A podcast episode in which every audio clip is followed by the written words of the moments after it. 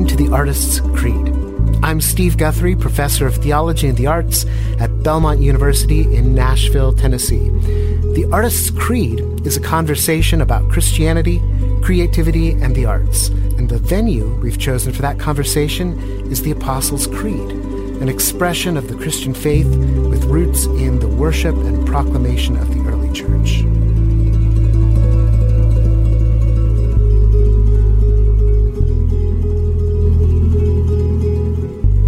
We saying when we say, I believe? What kind of thing is belief? And in particular, what does it mean to believe in God? There's some paradox there. On the one hand, to say, I believe in God is an affirmation, it's not just a question. But in pointing toward God, we're also gesturing toward one that we must know is always beyond our apprehension, always beyond all of our saying and affirmation. In the same way, when we speak of God, we want to say, at least at some level, that we're speaking of the God who has met us, who has encountered us, who's made himself known to us. But on the other hand, when we speak of God, we're also speaking of one who is hidden from us, who remains a mystery, who sometimes seems silent and distant, whom we long to see face to face.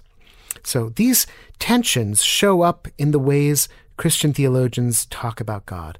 Theologians, for instance, speak about both apophatic and cataphatic theology. Apophatic theology is sometimes called the via negativa, or the way of negation. It's theology that places greater emphasis on God's mystery, and it proceeds by way of saying what God is not. So, for instance, we say that God is immortal, which is simply a way of saying what God is not, not mortal. Cataphatic theology, on the other hand, draws attention to those things God has revealed about himself. So we want to say not only that God is not certain things, not mortal, we also want to say things about who God is, how God is. God is love, God is just, God is wise, and so on. Likewise, I mentioned there is a sense in which God has met us, and yet remains beyond us. So Christian theology also acknowledges the beyondness or otherness of God, and it uses uh, a term called transcendence to talk about this otherness. Right alongside that, Christians affirm the nearness of God and his active involvement with us. A term that's used for this is God's immanence. So, all of that is to say, even though the statement, I believe in God, is grammatically simple, there's a lot of complexity and nuance built into it. We're speaking of one who exceeds what can be said and acknowledging the closeness and presence of one who often seems distant and absent. In this episode, I'm talking with Dr. Donovan McAbee, who is both an associate professor of religion at Belmont University and is also a published poet. His own poetry deals with religious themes, as does the poetry of Charles Simic, a poet Donovan has studied and written about. In particular, a lot of the themes that we've been talking about come up in our conversation knowledge and mystery, humility and receptivity, the power and the limits of words and images, and the ways in which poetry may open up space, both for encountering God and for coming to terms with suffering in a way that systematic theology cannot. The first time I heard Charles Simic's name, mm-hmm. actually, the first time I said his name, I said Simich, and you said, mm-hmm. no, it's Simic. But um, I had not heard of him before I met you, but mm-hmm. that's who you focused on in your, your doctoral mm-hmm. thesis. So give me a little bit of background information about Charles Simic, who he is. Well, your your initial um, instinct that it was Simic would have been correct in some ways. He was born, and actually, I, have never looked this up, but it's D U and it's S with a diacritical mark over it. I don't know if it's Dusan or Dusan. I should know that actually, huh. but he was born Dusan Simic. Huh. Uh, 1938 in Belgrade, Yugoslavia. Okay. Uh, and so I had said Simic when I first saw it because yeah. you think it's a Serbian name. Um, but I got to interview him in 2007, and he corrected me when I said Simic. And obviously, having read him and started my dissertation, I should have known how to pronounce his name by that point, but he's very gracious. Yeah. But when he he uh, came to the states in 50, 1953 Okay. as a Yugoslavian refugee, um, uh, and took the name Charles Simic instead of Dusan. He came with his mother and his younger brother. His father had made it over shortly after the war, Yeah. so he experienced World War II as a child in Belgrade. World War II was terrible Yeah. uh, on that country. But then there was uh, civil war essentially, and then the Stalinist takeover of Eastern Europe. Right. So uh, Charles Simic's childhood was just the story of war and, and dislocation essentially. Right. But I mean, even he says in some interviews, having the having the childhood I had Yeah. and the early experiences of youth where uh, the impossible became possible Yeah. where tragedy and chance and history converged in such a horrible way on Europe at that point. He said, Yeah. "It's it's it's probably evident the kind of poems I was destined to write." Totally. Well, I was just going to say. I mean, I've only. I think you said sent me four or five poems Yeah. of his that I read, but you know there is a you know uh, this kind of God forsakenness, Mm-hmm. um, this awareness of sort of the horrors of Yeah. of the world and the horrors of war. There's allusions to torture and prisoners of war, Mm-hmm. Yeah. and so that's something that very much emerges from from his own experience. There's a real humanity of his poetry that tries to give voice to the victim Yeah. uh, in a way that comes through in his even even in his late work, uh, and maybe even more clearly in his late work than some of his early. But So say a little bit about his writing career. Um, does he pursue a career as a poet, you know, from from the outset, or is that something that he comes to later? Well, it's funny. He he started. I mean, it's fascinating to me to think this man who was born in 1938 in Belgrade, what was then Yugoslavia, Yeah. you know, um, becomes poet laureate of the United States, Oh wow, in in not his first language, obviously, yeah, not his second, not his third, but in his fourth language. wow, yeah, So he's growing up speaking Serbian. It's sometimes called Serbo-Croatian. It's sometimes called um, um, Macedonian. Like there are four, four, three or four different names for this, given the ethnic Yeah. conflicts around this, you know, this language group. But he's speaking Serbian. The Russians take over, and so he's taught Russian at school. Hmm. And then he lives in Paris for a year and goes to school and learns French. Wow. And then he moves to America at the age of 15 and is thrown into an American high school. Mm-hmm. And so his poetry is always very visually driven. Hmm. And that's sometimes a compliment and sometimes a critique of his poems. Oh, that's interesting. Um, but yeah. early on, he says his some of his friends would even say these these are just images strung together and they don't make any sense. But for him, he was always fascinated with the visual and language, uh, the visual in poetry, and Hmm. it's it's kind of interesting when you think about someone becoming a poet in their fourth language. Oh yeah, their facility with the language it, it, it will have a different sound than than the, than the, the the native speaker would. Sure, and so it would be it kind of makes sense he's drawn to images Yeah, sometimes exactly. more than sounds right, um, what's interesting to me is when you think about those first poems are published in Chicago Review, uh, there are certain phrases that a native speaker wouldn't use. There's uh, there's one or two phrases where uh, an indefinite article would be used by a native speaker. It's not by him, Yeah. and so it almost gives the language of the piece a foreign feel. that's interesting. Yeah, And um, obviously, he's a master with the language, but um, but I think he probably was drawn to certain strategies that played to his strengths. Uh, Yeah. you know, uh, as well. a lot of people don't read poetry because they feel puzzled by it, or even Mm-hmm. feel stupid. Like I'm not going to know how to how to figure this out. Um, and so I'm interested as a matter of strategy, you know, Mm-hmm. somebody who who doesn't know poetry or literature, how should I approach a poem like that or a, a poem by um, an author I haven't encountered before? Is there a good way for the neophyte in, or do you need a course in poetry to know how to read poetry? Lord, I hope not. Yeah, You know, Uh, more of my training early on was how to read the Bible. You know, and I mean, it's kind of strange that I did a PhD in English in some ways. Hmm. Um,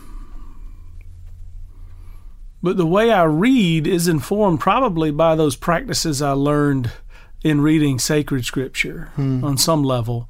And I can speak the language of certain theoretical schools and literature. I understand more of that now. yeah, But God, if I thought you had to take a course in poetry to read a poem. That would be a depressing thing, you know. Yeah. Uh, I think when it comes to poetry, the question I always start with is almost like a reader response question: is how does the poem make you feel? I mean, like just to break it down, um, to to me, poems are conversation partners. Hmm. Poems are invitations. Poems are prayers, hmm. but they're to engage with a living, breathing human. Hmm. You know, Yeah. and and that informs the aesthetic with which I write my own poetry and the aesthetic with which I enjoy the authors that I choose. You know, Yeah. I have a good friend who I love very dearly in Yeah. Britain, and um, he's he's becoming a somewhat more known poet now. He's Yeah. almost won some really big prizes. But we were over there last year with I was over there with my wife and, and our little boy, and his his book was was coming out, getting Yeah. ready to come out, and, and she begins to ask him about his poetry, and he said, "Oh gosh, you don't want to hear about that. It's it's nothing you would en- enjoy reading." and I've read his book, and I know what he Yeah. means. Yeah. Um, and and it's like God, wh- Yeah. why would you write it then? I want to ask Right, him. right. And this Yeah. is someone I love. Yeah. And when you read, when I read his work, it is an intellectual exercise. Huh. He's got deep etymologies with puns going Yeah. on from wordplay from the 17th century to now. He's uh, because he's he's primarily um, he's primarily a, a lit scholar of Shakespearean era. Right, right, you know. Um, so uh, in the Renaissance period in general, Eh, and and that comes into his writing practice, and that's just not Mm. the kind of poetry I tend to be drawn to. Yeah. And um, so I don't think poems are there to be decoded like math problems. Does a poem have to be inaccessible at a certain level? Does a poem have to be difficult to be a good poem? Um, or if it doesn't have to be difficult, what what does it have to have that like the the bit of doggerel, you know, the da da da da da da doesn't Mm-hmm. I, have? I think any great work of literature or art has to have a tension that is worth engaging with, Hmm. and if that tension is is um, artificially or aesthetically manufactured difficulty for difficulty's sake, I'm not interested in that. right, right. If okay. the tension is a very real tension Yeah. that is being brought forth in a work, I'm willing to wrestle with that piece of work Yeah. and with the author that made it. yeah, Um, so I think Simic's difficulty isn't a manufactured difficulty. In his best poems, isn't a manufactured difficulty, but it is a real struggling with the nature of knowledge, the Yeah. nature of um, life in a God-filled or godless universe, um, the nature of fate or chance or what we do with those things. Uh, so, so to me, the struggle has to be real and given voice. Hmm. Um, and so, yeah, I, I mean, I just think there has to be a worthy tension there Yeah. for a work of art to be worth the time to be engaged Right, with. Yeah. right. that's good. yeah. Um, I yeah, as I was thinking about this earlier, I um, it occurred to me that sometimes when I read poetry, when I read poetry that's difficult, I think, okay, do you want me to understand you or not? Okay, um, do you want me to read this or not? And if you want me to read it, then why don't you just say what you mean in a way that I can understand? And then it occurred to me how often I've prayed prayers like that yeah. that God, do you want me to hear you or to follow you or to know you or not? And if you do, why don't you just speak plainly? Yeah. So what I what it occurred what occurred to me then was I wonder if that's something of what Simic is is doing. I mean, he's in many of these poems that you've sent to me, he's talking about um, you know, I don't know, wanting to see God, but you know, the, this sense of God's absence and yet hints of His presence. And why don't you just say something? Yeah. So I wondered um, if poets are obscure or hard to understand for the same reason that God is obscure or hard to understand. You know what I mean? intricacies just for intricacies. I'm not drawn to. So I don't feel like these are puzzles. Yeah. I don't feel like Simic's best poems are just puzzles that are put together to baffle the reader. Now, might they be works of art that are put together to articulate the experience of being baffled? Yeah. Yeah. There's something about spiritual writers that articulate mis- the, articulate you towards mystery Yeah. or articulate confusion that to me feels more um, authentic to my experience of spirituality, I suppose, or my experience with God. Right. Yeah. Yeah, that's good. Well, when you said too earlier about um, a communicative act, Mm-hmm. I mean, it occurred to me that both the poem that doesn't give anything away, Mm-hmm. that's written for the poet himself, Mm-hmm. or the poem that gives everything away, Yes. that that neither of those is a communicative act, right? That, Yeah. So that by saying some things, but then kind of allowing a space for you to come in and work and Mm-hmm. um, engage with the imagery, and I'm, I'm not. Uh, I'm not just handing everything to you, but I'm Mm-hmm. I'm inviting you to do part of the work of the poem. Yes. That that then makes it a communicative act, right? Yes. rather than being one-sided on on this side or that. Well, why don't we why don't we um, go ahead and if you could read a letter again? Oh, yeah. You mentioned that um, you know this poem um, has been one that was arresting for you, um, and Mm-hmm. would be interested to hear what it is about this poem that that draws you to it, or that you've found so Sweet. so poignant. All right. Yeah. A letter. Dear philosophers, I get sad when I think. Is it the same with you? Just as I'm about to sink my teeth into the noumenon, some old girlfriend comes to distract me. She's not even alive, I yell to the skies. The wintry light made me go that way.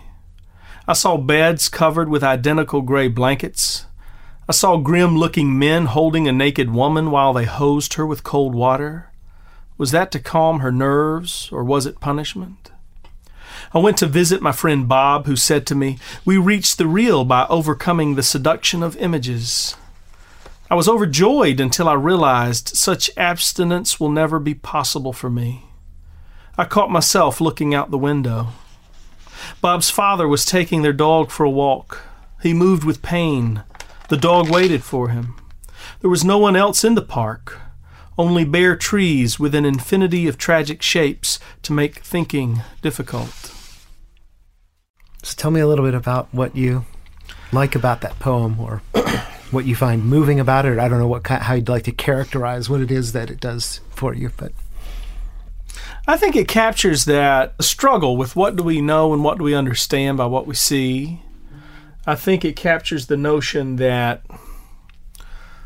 uh, a lot of our thinking is predicated on what's happened to us before, and and and and certain things obsess us. And I think it captures a certain form of mystical urge to see through things to the real things, you know? yeah, uh, and and it captures the frustration of that or the frustrating of that um, uh, in experience. One of the things I love about Simic is that he can be deadly serious with a snicker at the same time. yeah, You know, and you see that in his poems about war. Um, he's got one called Cameo Appearance that's about.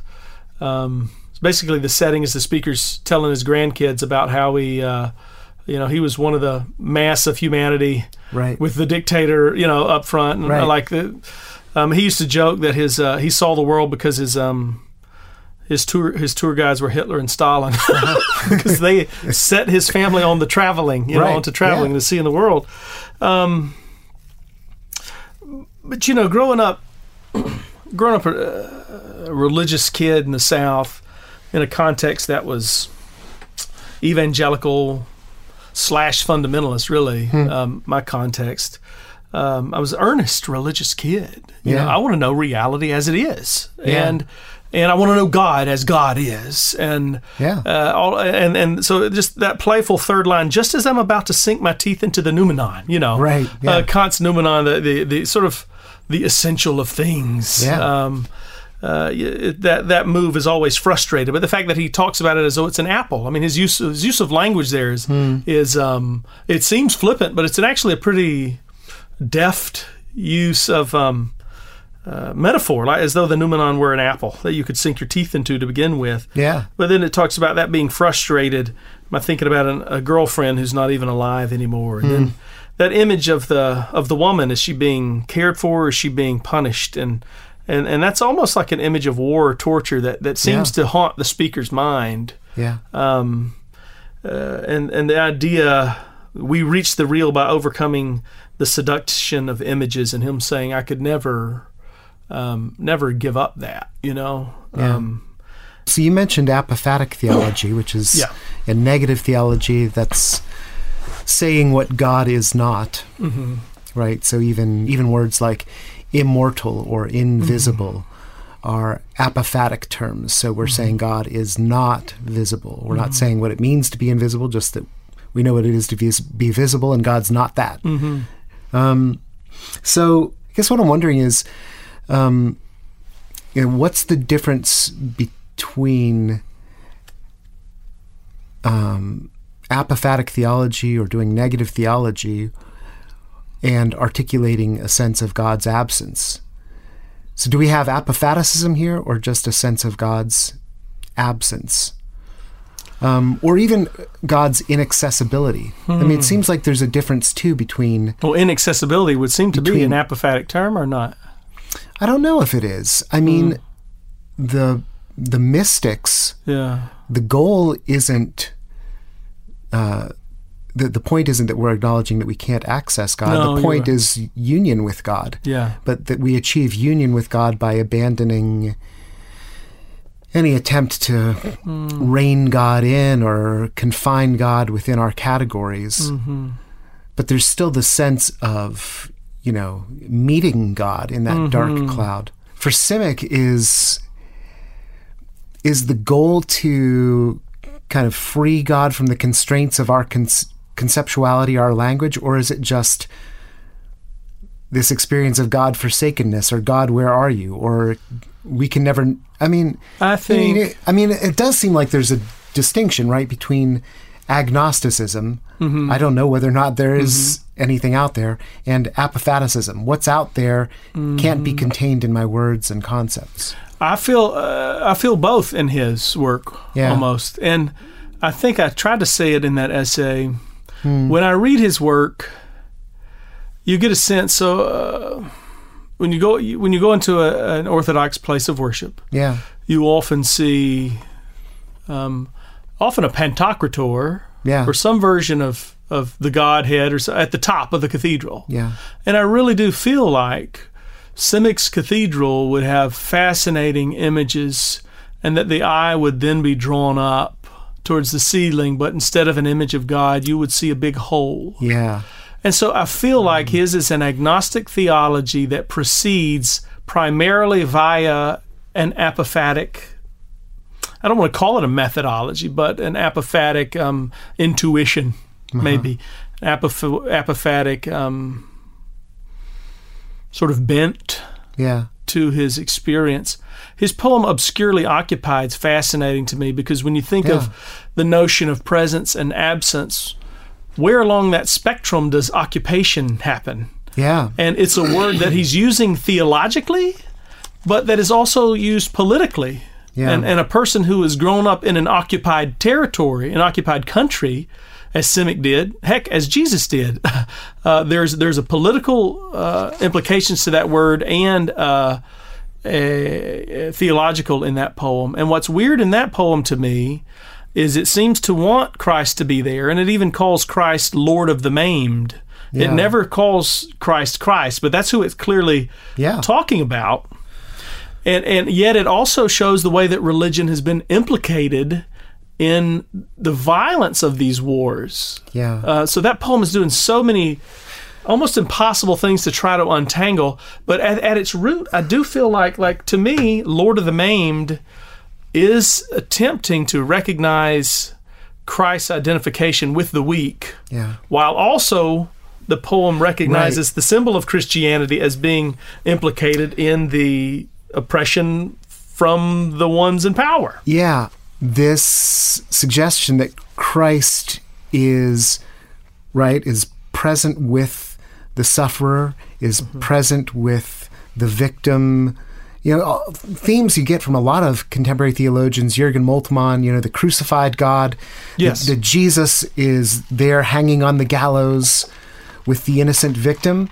But then um, the, the end of the poem is about how then Christ has to run back through the snow, Yes. right, to get back to the, the cross, which has been abandoned. So it's almost as if in his presence with the sufferer, the heavens are emptied. That Christ, by being the companion of the sufferer, has to come down from the cross, and then the cross mm. is left empty. Wow. Why, why don't you read Yeah, that now that we've talked about it for six minutes? obscurely occupied. You are the Lord of the maimed, the one bled and crucified in a cellar of some prison over which the day is breaking. You inspect the latest refinements of cruelty. You may even kneel down in wonder. They know their business, these grim fellows, whose wives and mothers rise for the early Mass. You yourself must hurry back through the snow before they find your rightful place on the cross vacated, the few candles burning higher in your terrifying absence under the darkly magnified dome. yeah, that's really powerful. Yeah. Especially particularly in a culture like America, how the image of Jesus has been used by the oppressors and the oppressed. Hmm. I mean, it's uh, so t- mm-hmm. to me that that's why I read that in that symbols. It feels Yeah. like the, the uh, the oppressors and the oppressed are claiming the symbol of Christ for their own. Yeah. Um, yeah. And to me, he is like an Old Testament prophet here, hmm. saying, almost questioning God. Hmm. Like if if Christ on the cross, the image in the in the dome under the dome there yeah. is part of the cycle of violence, then why does God continue to let religion play that part? you know, you talked about learning to read scripture and bringing those tools then to the reading of poetry. And so maybe there is a kind of poetic sensibility that has to be brought to the reading of scripture so that we Oh yeah, don't misread the images or that, you know, that the images are given to us but can, um, but aren't self interpreting. yeah. I mean, I mean, the best. I mean, you were talking about um, some people have the the idea of of well, just what's it about? Just tell me what it's about. Sure, yeah. And and you know, Flannery O'Connor said basically, if I could tell you what it's about, I wouldn't write a story. Right. The story is what it's about. Yeah. Um, and I feel the same way about poems. Right. And it's unfortunate in the preaching of the Christian church that so many times the preacher feels that his job is to tell them what it's about, Yeah. rather than to make the text come alive. Yeah. And the tensions in the text come alive, particularly a narrative passage. If you're breaking a narrative passage down to three points, then you're Yeah. probably not making the passage come alive for your congregation. You know, nothing wrong with three points. I use that all the time when I'm Sure. preaching, but but it is sad that the preaching task is often seen as the um, boil this down into three declarative Yeah. sentences, um, alliterate if possible. Right. As I was reading your poems the other day, it seemed as if a lot of them, or at least the ones that, that I was able to find, um, that they've arisen out of some moment of prayer or spiritual reflection or spiritual struggle. Yeah. Um, so after the fact was one that I looked at. Oh, yeah. addresses God directly. Um, corpus yeah. reflects on this experience of kind of waiting in the silence of God. I'm religious, whether or not. If if I were to suddenly not want to be religious, I don't think I could. Do you know what I mean? Yeah, I do. It's it's just fundamentally who I am. Uh, you know, uh, I go back to O'Connor a lot just because her essays were very important um, for me years ago and, in trying to think about what does it mean to try to write literature and think about literature, even though she's not a poet. But uh, she's, she was talking about the genre of the short story. She said, anyone in any art can get away with whatever they can get away with yeah. but no one's ever gotten away with much. so you recognize if you're working within a genre, there are rules essentially. Yeah. And then she also said, um, you can only make live what you can make live. Yeah. That's not an exact quote, but um, the nature of what you, I can make certain kinds of poems come alive. But those are the things that I'm obsessed with and like thinking about. And from for me early on, the goal of life is is to know and love God. And uh, eventually, I'll, I'll try to get around to loving my neighbor. Yeah. but uh, it's i mean i was just a weird kid and i'm just a weird adult so yeah these things are spiritual So you said that um, I mean you've always been a religious, you know, you Oh, were a God, religious yeah. kid, and so, so did those things, the the religious interest and the interest in poetry, grow up s- alongside each other? Did one feed the other? Did one emerge from the other? Or did the two compete with each other? I mean, or threaten one another? Or what, what kind of relationship was there between your interest in hmm. things spiritual and your interest in poetry? I was always interested in spiritual things. I mean, I remember being a kid, like six or seven years old, learning about infinity. Hmm. And I attached, for some reason in my mind, the the idea of infinity to God, hmm. and and almost like the the number infinity to God, you know. And I remember loving to count. I would Yeah. write numbers on pieces of paper for like Yeah. thousands, up to way into the thousands. Is this common? Did you do that? Uh, no. Okay. So, so it is maybe a weird tick, but I would also count in my mind, and I remember sitting out in the front front yard, like cross-legged, looking up at the sky, and the trees behind my neighbor's house that, that sort of were in front of the railroad tracks. So I was looking at the trees around fall time. I'm sitting in leaves. The trees are becoming, their branches are becoming bare. Yeah. And I remember counting in my mind. I would just count one, two, three, four, five, six, seven. Like I was fascinated with numbers. Yeah. And I remember try, thinking I'm going to try to count to infinity. Uh, and I knew that I couldn't ever catch up with infinity, but in my mind, it was running away from me and I was chasing it. And that I wanted to at least catch a glimpse of it before it rounded the curve. Does that make sense? Yeah, yeah. And to me, this was almost like some sort of spiritual thing. In my first semester, I went to Princeton Seminary. Uh, the day I graduate Baylor, we found out my mom has cancer. Hmm. And I'm supposed to do summer Greek up in Princeton. My mom was living on Long Island at the time. I went and lived with her and helped take care of her Hmm. as they were figuring out what kind of cancer it was.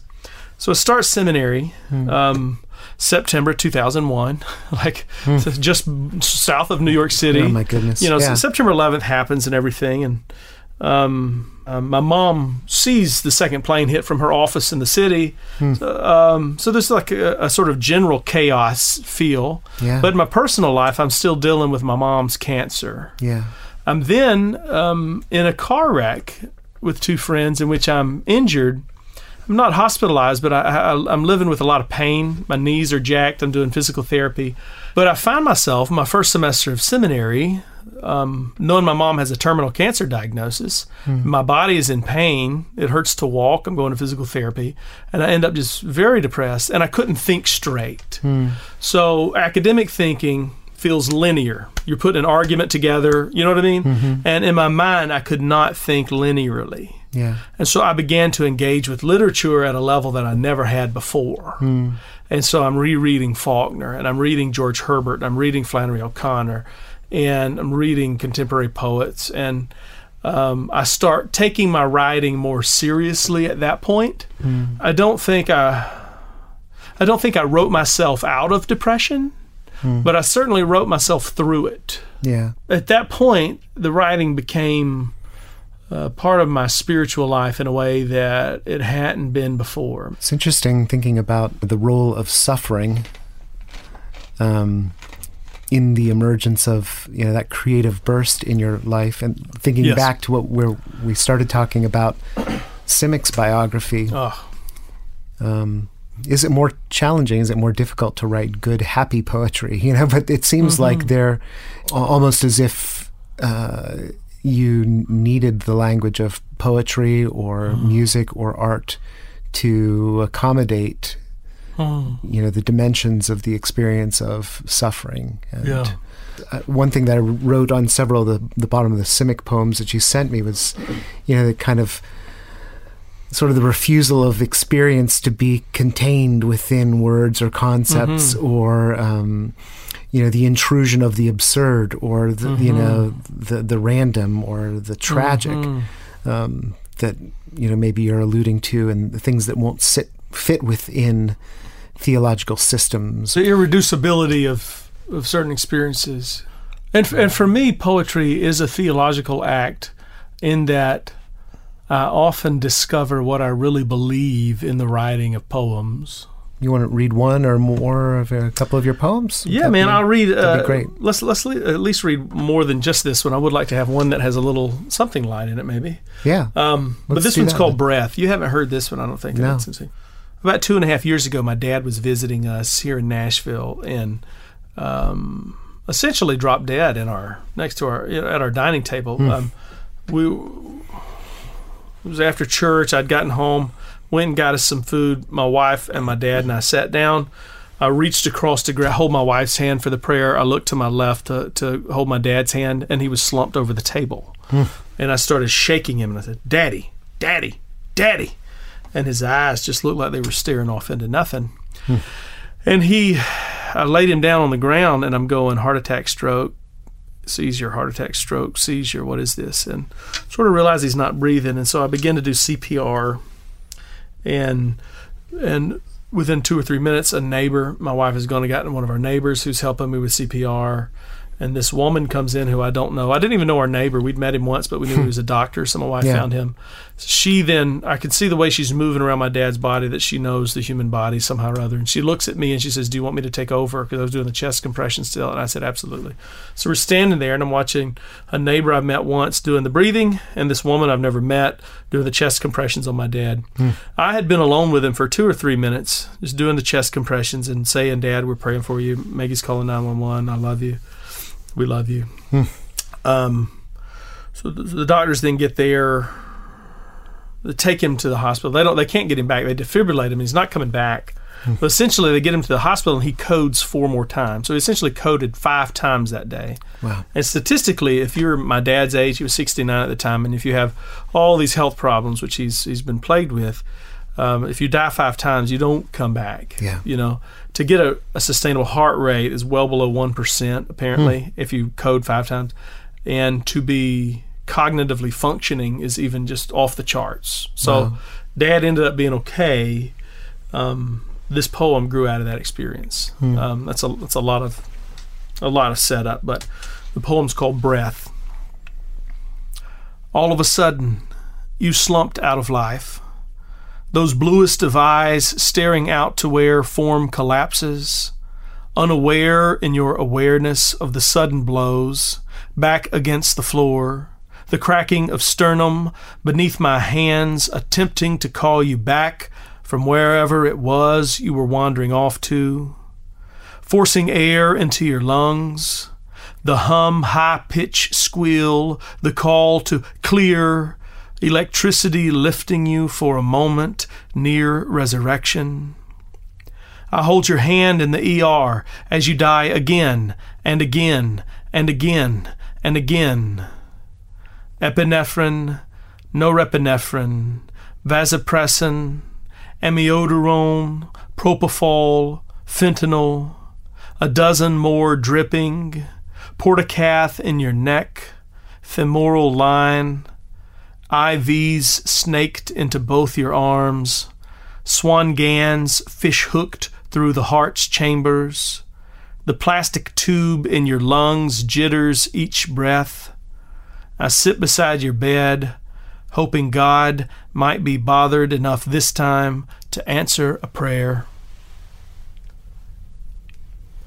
Well, thank you for Oh, um, thank you for reading that. Yeah. Um,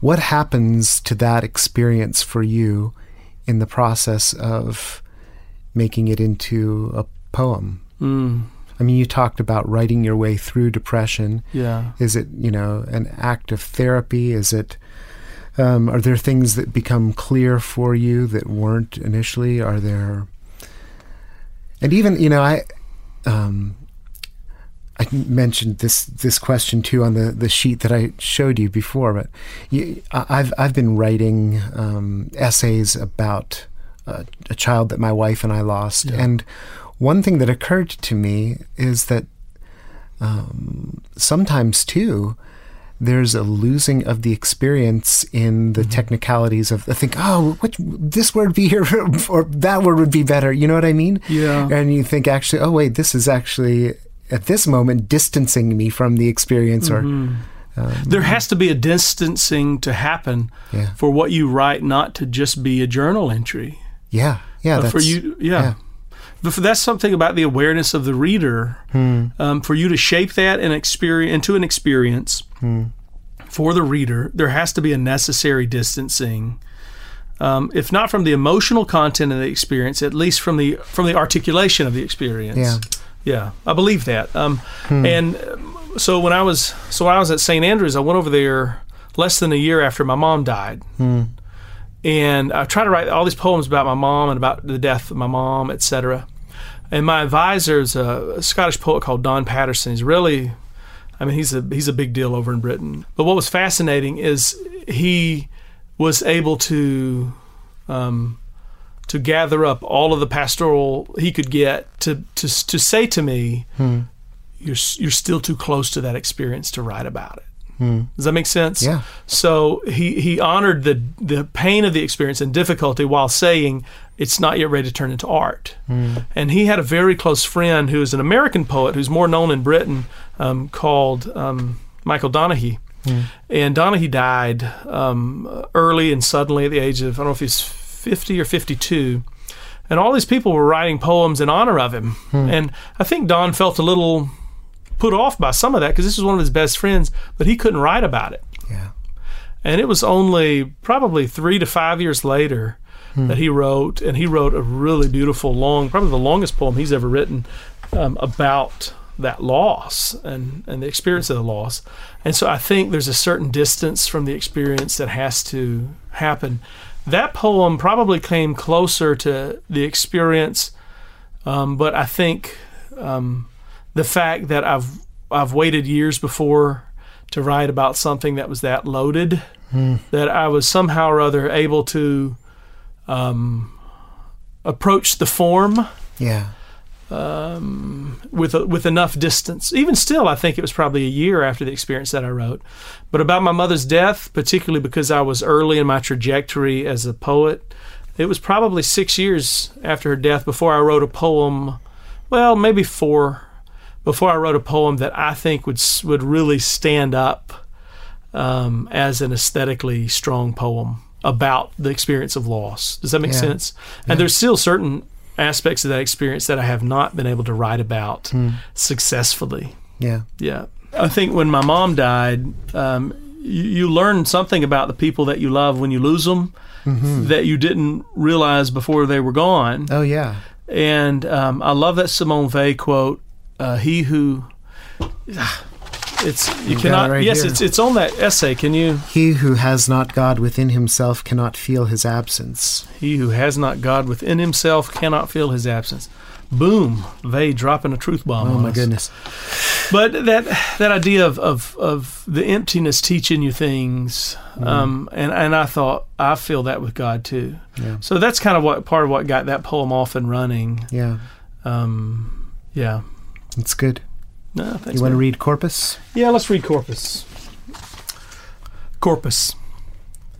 When God is silent late at night, and I'm watching the shadows the moon makes against the walls, I wish sometimes for certainty. To know God like the fetal pig I dissected in high school, its legs tied back with twine on an aluminum tray, flesh obedient to the scalpel as I separated skin from meat, meat from bone, living silence from the silence of death. But I lie awake and listen instead to the wind rustled leaves of the poplar, to the quiet breaths my wife makes as she lies here sleeping, and I pray or think to myself, which in these moments feels like prayer. Oh, this is enough. This is more than enough. In this episode, we've been thinking about the ways in which God is both beyond our knowing and has made himself known. And this is um, a topic which is touched on in chapter 5 of Karl Barth's Dogmatics in Outline. I'm going to read a short section for you, and this is beginning on page 36. The chapter is God in the Highest. In view of what has been said so far, this in the highest means quite simply that he is the one who stands above us and also above our highest and deepest feelings, our strivings, intuitions, above the products, even the most sublime products of the human spirit. God in the highest means, first of all, recalling what was said earlier, He who is in no way established in us, in no way corresponds to a human disposition and possibility, but who is in every sense established simply in himself and is real in that way, and who is manifest and made manifest to us men, not because of our seeking and finding, feeling and thinking, but again and again only through himself. It is this God in the highest who has turned as such to man, given himself to man, made himself knowable to him. God in the highest does not mean someone quite other who has nothing to do with us, who does not concern us, who is eternally alien to us. God in the highest, in the sense of the Christian confession, means he who from on high has condescended to us, has come to us, has become ours. God in the highest is the God who shows himself to be the real God, and so the one who is in no way in our control, and who none the less and just because of that has taken us to himself. God is he who alone deserves to be called God, as distinct from all gods, different from all that exists otherwise, and yet the one who has united himself to us. If we say with the Christian confession, I believe in God, or I believe on God, we have to do with this God. The Artist's Creed is hosted by the Rabbit Room Podcast Network in cooperation with the College of Theology and Christian Ministry at Belmont University in Nashville, Tennessee. Belmont University is a student centered Christian community providing an academically challenging education that empowers men and women of diverse backgrounds to engage and transform the world with disciplined intelligence, compassion, courage, and faith. Belmont offers dozens of engaging and innovative programs, including the major in religion and the arts. Find out more at belmont.edu/theology. Significant support, including generous access to recording facilities, has also been provided by Lipscomb University. Learn more at lipscomb.edu. This podcast is brought to you by The Rabbit Room, a 501c3 nonprofit dedicated to fostering Christ centered community and spiritual formation through music, story, and art. All our podcasts are made possible by the generous support of our members. To learn more about us, visit rabbitroom.com and to become a member, rabbitroom.com slash donate.